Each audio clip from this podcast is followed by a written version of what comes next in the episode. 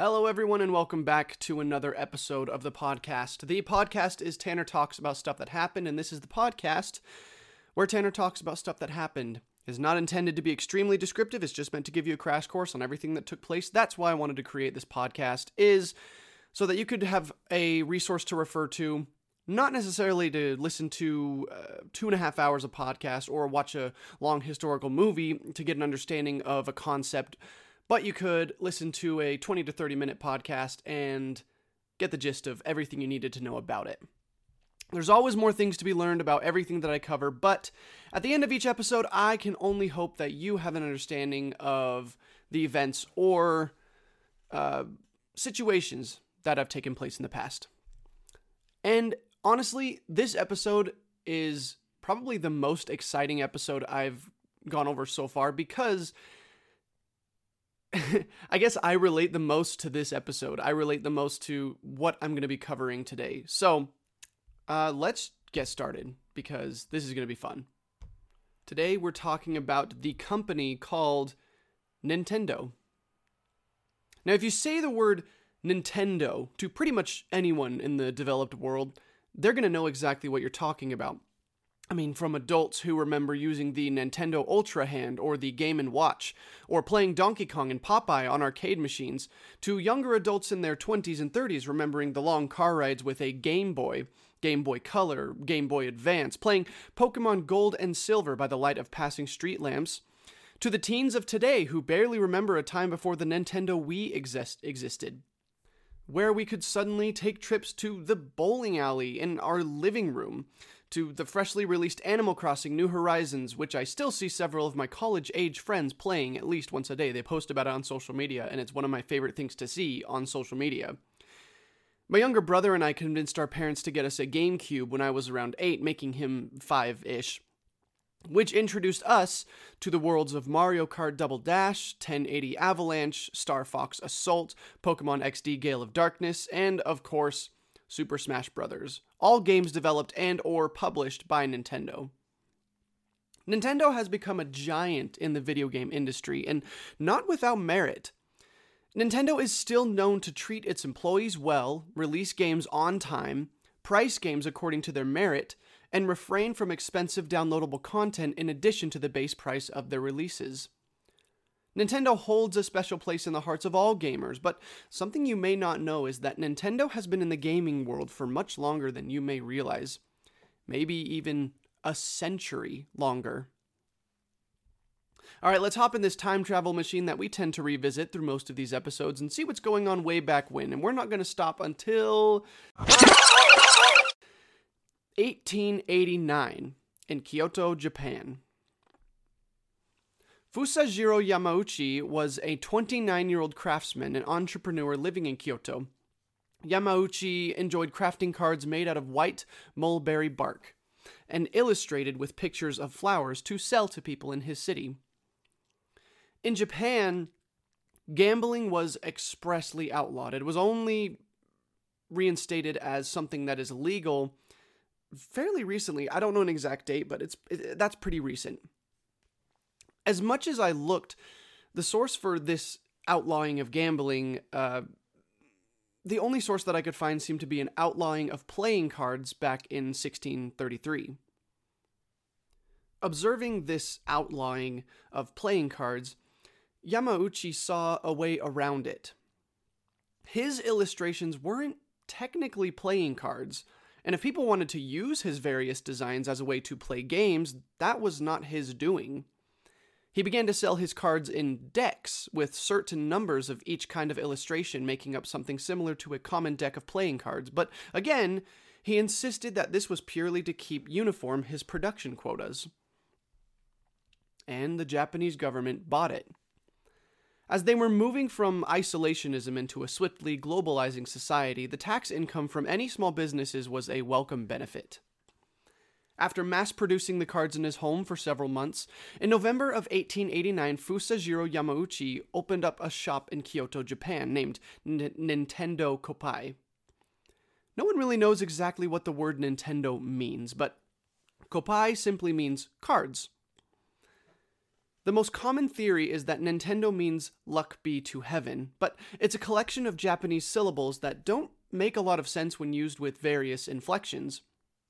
From this shop, Yamauchi hired a group of workers, workers to help him mass produce the cards, creating modest early successes. Unfortunately, Yamauchi was too good at what he did, and he enjoyed creating quality product. The unfortunate factor of this was that Yamauchi was selling to a niche market, meaning a very specific group of people, and his cards tended to last for a long time on mulberry bark. Once you bought a deck, you didn't need to buy another for a long time because the cards were also made with a process that created quality over quantity. These cards also became expensive to make, heightening their selling price, making it even less likely for consumers to buy larger quantities of them. This created financial problems in the new Nintendo company, and Yamauchi acted quickly, creating another line of cheaper, more flimsy cards that degraded relatively quickly, but he sold them at a much lower price. Along with the lower price, these flimsier cards changed designs, often incentivizing further purchases for collectors. While the cheaper cards brought in more revenue as a primary benefit, it also created a desire for more hardcore card gamers to get their hands on the original mulberry bark cards for long term use. You could say they were the original Xbox One Series X Gears 5 Limited Edition, or PlayStation 4 Pro 1TB Death Stranding Limited Edition. If you wanted to demonstrate your prestige as a primitive gamer, you had to own them. But how did Yamauchi's small store blossom into the multi trillion dollar conglomerate we see today? Now, as much as we love video games, as much as I love video games, we got to talk about something that's not video games in this episode in order to understand how Nintendo became what it is today. The Kyoto we find ourselves in here is a far cry from the Kyoto that exists today. The Kyoto today boasts a population of 1.5 million people, but in 1889 it housed barely 300,000. If you're familiar with Japanese history, you'll know that the late 1800s was a period of drastic change in Japan in a series of sweeping political and social shifts known as the Meiji Restoration. Before the Meiji Restoration, Japan lived under the Tokugawa shogunate. And before that, while being considered a country, Japan was more of a collection of independent states and tribes that experienced conflict and division based on cultural differences. In 1603, power in Japan was partially consolidated under a central government, but there still existed a distinct class system. And any movement between the four distinct classes, which were samurai, artisan, farmer, and merchant, was expressly prohibited. Along with these measures, the establishment of the Tokugawa shogunate cut off all ties with the outside world, creating an isolated Japan. Though the Japanese economy grew significantly during the, to- the Tokugawa shogunate, and the Tokugawa shogunate oversaw the birth of several urban centers, the country began lagging behind technologically and agriculturally during the 19th century. As the rest of the world created a more global economy, leaders in Japan knew that something had to be done, lest the country fall behind further. The agricultural sector in Japan had begun lacking and several famines had led to peasant uprisings, which weakened the Tokugawa shogunate before eventually two large anti Tokugawa clans combined to topple the shogunate and establish a new regime that they called the Imperial Restoration in 1862. So, what does this all have to do with Nintendo? The Imperial Restoration was also known as the Meiji Restoration, which I mentioned earlier, named after the first imperial emperor who was only 14 when he came to power. Japan was late to the modernization party, but the economic growth fostered by the Tokugawa shogunate set the stage for such modernization and industrialization to take place. This combined with the abolition of the class system imposed by the Tokugawa shogunate, with its restrictive lifestyle requirements, practically set the stage for anyone with an entrepreneurial mindset to try their hand at business. The official Meiji Constitution was written in 1889, the same year Nintendo was founded. Among other rights declared by the Constitution, one unalienable right was the freedom of movement. For Western democracies, this, this clause may seem like a strange thing to put into a constitution, but remember, 200 years earlier, the Tokugawa shogunate had consolidated power from dozens of independent provinces governed by just as many independent rulers.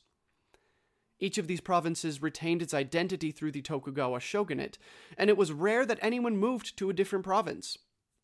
The Meiji constitution sought to change that, and it seemed that Fusajiro Yamauchi took notice. And soon after his establishment of Nintendo Koppai in Kyoto, he opened a second shop in Osaka, then a much larger city than Kyoto, where his flower card business continued to flourish.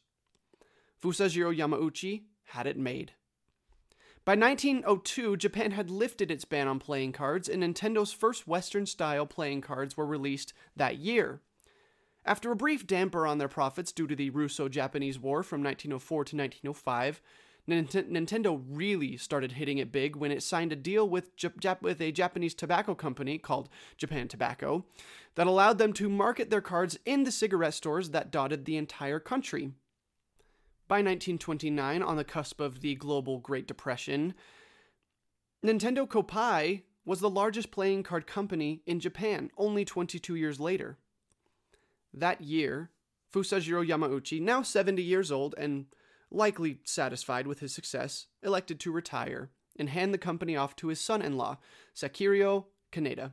I may be pronouncing all of these Japanese names wrong. I don't speak Japanese. So please, if you're if you speak Japanese, just look past that. In 1933, Sakirio Kaneda established a, the company as a general partnership and invested in a fancy new headquarters located right next to the original building in Kyoto as the company began to prosper until the outbreak of World War II. The war hampered the public's interest in recreation, as basically the entire country was mobilized to contribute to the war effort, and Nintendo took a hard hit, but found a way to survive until the war ended. In 1947, Sakirio Kaneda founded a distribution company that would handle all distribution of Nintendo playing cards rather than pay someone else to do it. This catapulted Nintendo's profits. In 1950, due to Sakirio Kaneda's declining health, his grandson, Hiroshi, took presidency over the company and swiftly enacted several important changes. In 1951, he changed the name of the company to Nintendo Playing Card Company Ltd and changed the name of the distribution company to Nintendo Karuta Company, Ltd., making the connection between both flourishing companies obvious. In 1952, he centralized all production of cards into factories in Kyoto, creating more office jobs, and released a new line of playing cards, which garnered considerable success in Japan. But Hiroshi wanted a larger presence. His vision for the company went far beyond the shores of Japan, all the way across the Pacific Ocean. So in 1959, he signed a deal with Walt Disney that enabled Nintendo to use the characters in famous Walt Disney shows on their cards. And soon after, Hiroshi established a distribution method that targeted toy and candy stores as central selling points for the cards. With the spread of television, Nintendo used televised ad campaigns to market the cards to audiences across the world. Life seemed pretty good for the employees of Nintendo. But by 1963, dark clouds loomed over the company. The Mickey Mouse cards had geared the company toward a child centered market, and kids often looked for the next big thing. Their sales began to fall. To add to this, popular Western hobbies such as bowling had hit Japan, and adults were losing interest in the decades old Hanafuda flower cards. Nintendo had to act fast. Between 1963 and 1968, Nintendo tried its hand at diversification, releasing products that had absolutely no relation to anything Nintendo was attempting to be. They alienated their audiences with releases of packages containing instant rice, the establishment of a taxi service, and the construction of several love hotels. I don't feel the need to explain what those are.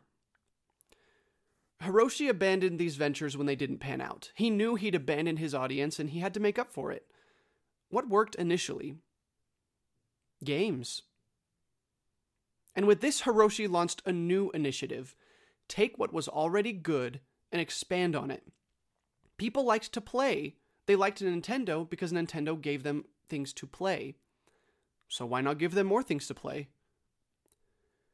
Hiroshi constructed a new plant in Uji City and began releasing new editions of centuries old games such as chess, shogi, and mahjong. These enjoyed moderate success, and Nintendo was back in business. Hiroshi saw how people loved these games and enlisted the help of several specialists to design and perfect new games. Hiroshi also noticed the public's interest in other electronics.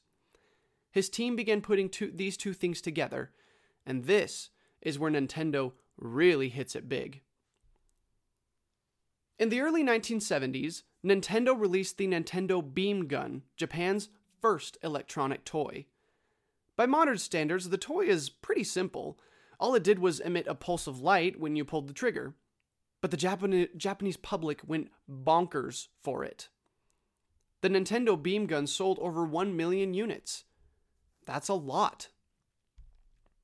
In the following years, Nintendo would release the Ultra Hand, a toy similar to a typical grappler, the Ultra Machine, which was used to launch baseballs toward a batter, and the Love Tester, which needed two people to hold the ends of the machine before giving a reading on how compatible the couple was.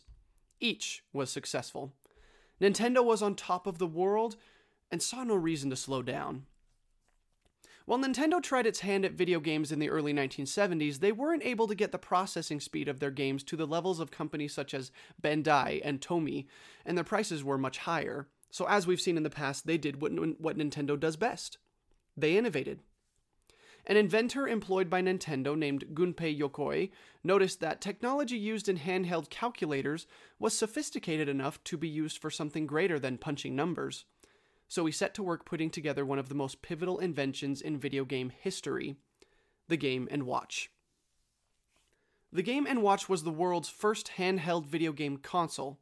While it was not the first handheld video game, that title is held by the Mattel Company, it was the first handheld video game console that could play more than one video game. Remember how the Nintendo Beam Gun sold around 1 million units? Well, the Game & Watch sold 43 million in the 1980s, during which time 59 games were made for the Game & Watch. In 1981, Nintendo evolved the game industry further with the introduction of the famous Donkey Kong arcade game, one of the first arcade games that allowed the main character to jump. In this game, we are introduced to Jumpman, who would later become the beloved character named after the landlord of Nintendo's offices in Washington, USA, Mario. After the video game crash of 1983, which was brought about by third party developers releasing a bunch of crappy games which oversaturated the market, including the infamous E.T. the Extraterrestrial video game developed by Atari. Nintendo began looking at new development of fresh, home centered video game products, and this new mentality gave birth to the well remembered Nintendo Entertainment System, or NES. Along with the NES were eventually born the universally loved Super Mario Bros. and the Legend of Zelda franchises. My grandma still has a gold Legend of Zelda cartridge for the NES in her basement. These games were some of the first to include intricate music, reinforcing the idea that music can play an integral part in a video game experience and can be used to complement game mechanics rather than just be background noise. So the numbers get bigger here. The Game & Watch sold 43 million units, right? The NES sold 63 million. By 1989, it is estimated that 25% of homes in the United States owned an NES, and it just kept getting better. In 1989, Nintendo released another landmark, the Game Boy. The Game Boy was the first handheld gaming console that was compatible with multiple interchangeable gaming cartridges, so you weren't stuck with just the games you bought with the console. It set the gaming world on fire.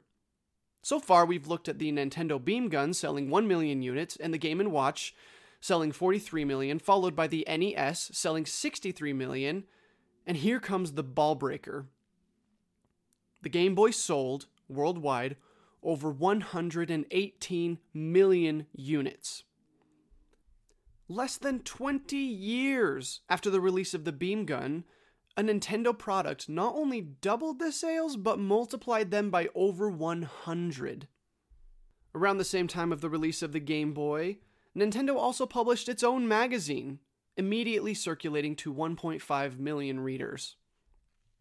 Also in the late 1980s, Nintendo responded to Sega's Mega Drive, which utilized 16 bit architecture instead of 8 bit, with the upgrade to the NES, the Super Nintendo Entertainment System, or SNES.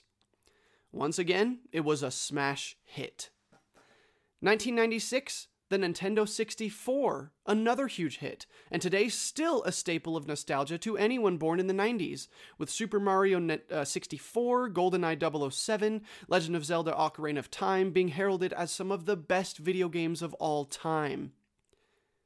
1998, the Game Boy Color was released, again changing the game for handheld devices. And then, my personal favorite came along. In 2001, Nintendo introduced the GameCube, which, though successful, didn't fare as well as its predecessors. Its iconic mini disc platform is recognizable today. Everyone knows a GameCube game when they see one, but it was a letdown for Nintendo. Regardless, we got the legendary Mario Kart Double Dash, and that's really all that matters if I'm being honest. In 2004, Nintendo proved that it still held the title for most innovative handheld gaming systems by releasing the Nintendo DS, also a staple in gaming history. Nintendo heard that Sony was developing their own handheld gaming device that would prove far superior to any previous Game Boy, the PlayStation Portable. So Nintendo hit them hard preemptively with the release of the Nintendo Dual Screen, or the Nintendo DS. The Nintendo DS not only had a dual screen di- display that allowed for new game design, but it also contained a lighting mechanism so kids could play the DS in the car at night. Unheard of. They weren't done. In 2006, N- Nintendo changed the game again with the introduction of the Wii. I remember the first time I saw a commercial for the Wii, and it seemed way too far out there for me to comprehend. The Wii did away with corded controllers and couch sitting and made all games of movement based experience. Want to play Mario Kart? You have to get a steering wheel and actually steer. You could have a baseball game with your friends in your bedroom. You could hang glide in your basement. And to top it all off, all GameCube games were backward compatible with the Wii. Take note, Microsoft and Sony. The world was at your fingertips with the Wii, and to prove its worth, it sold over 100 million units. Almost as much as the Game Boy in all its iterations. Since the release of the Nintendo Wii, Nintendo has been busy innovating its existing creations, establishing such products as the DSi, the 3DS, the Wii U. We don't talk about the Wii U. And then in October of 2016, they unveiled their latest invention. It was a blend of a Game Boy and a console, and an obvious improvement upon the failure of the Wii U. Both controllers could be removed and used individually or attached to the screen and used as a single console. It was extremely innovative, and the graphics were on par with any of the greatest consoles of the time. And released with it was one of the most legendary games of the decade The Legend of Zelda Breath of the Wild. I remember working in a small shop with some of my friends for a year and playing this console in the back office when it was slow. It was called the Nintendo Switch, and it was beautiful. Today, reportedly, Nintendo's net worth is somewhere around $50 billion. That's pretty big. Nintendo is known to be a beacon of quality and a champion for great games suitable and enjoyable for all ages. They somehow manage to appeal to everyone and never pander. Yes, Nintendo is a work of art, and even today, my grandmother has a Super Nintendo hooked up to an old 1970s television that I still take time to play Super Mario Bros. with my sisters on. It still works. And wait, what about those cards that kicked this whole thing off in 1889? In the 1970s, Nintendo was quickly becoming an, an, electronic gaming giant, and its owners knew that they needed the factory space used to make the Hanafuda cards for other purposes, proposing that the cards be discontinued. They didn't sell well anyway. But Hashiro Yamauchi knew that they could never forget where they came from. Remember how they built a headquarters and factories next to the original Nintendo Koppai building in Kyoto? Hishiro Yamauchi decided to move all equipment used to make those cards into that original building, where they started the Nintendo story. And today, those flower cards that kicked off one of the most famous technological brands in the world are still made in the same building where they were made over a century ago. If that is not a testament to the heart of Nintendo, I don't know what is. So, that is a crash course in the story of Nintendo. I hope you enjoyed this episode. This was fun to research. I think I'm going to branch out more with these. I've been talking a lot about historical events and capitalizing more on military historical events, but there's so much more history in this world, and I want to expand my horizons and what I talk about on this podcast. So, if you have a subject, an event, a company, uh, something you want, something you want to learn the history on specifically from this podcast because you like the way that I present information, feel free to email me at tannertalksaboutstuff at gmail.com. Thank you so much for tuning in today. If you enjoy the podcast, head over to Apple Podcasts. Leave a five star review. And if you are particularly kind, write a review down for me and let me know what you think of the show. It really does help us get more people involved with the conversation about history. So, until next week, this is Tanner talking about stuff, signing off. Have a good week.